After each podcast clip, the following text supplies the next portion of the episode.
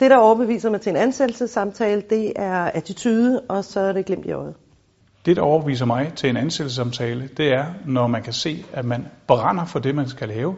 Man har en faglighed, man har en robusthed, og man har også lysten til virkelig at kaste sig voldsomt ind i de opgaver, der venter.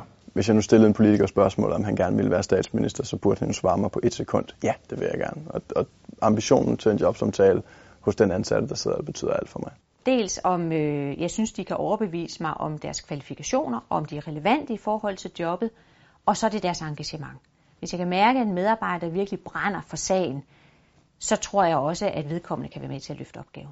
Tro på sig selv, ydmyghed omkring den opgave, man skal gå ind til, og så kan man vise, at man kan brænde igennem over for dem, man nu skal arbejde sammen med eller have ansvar for.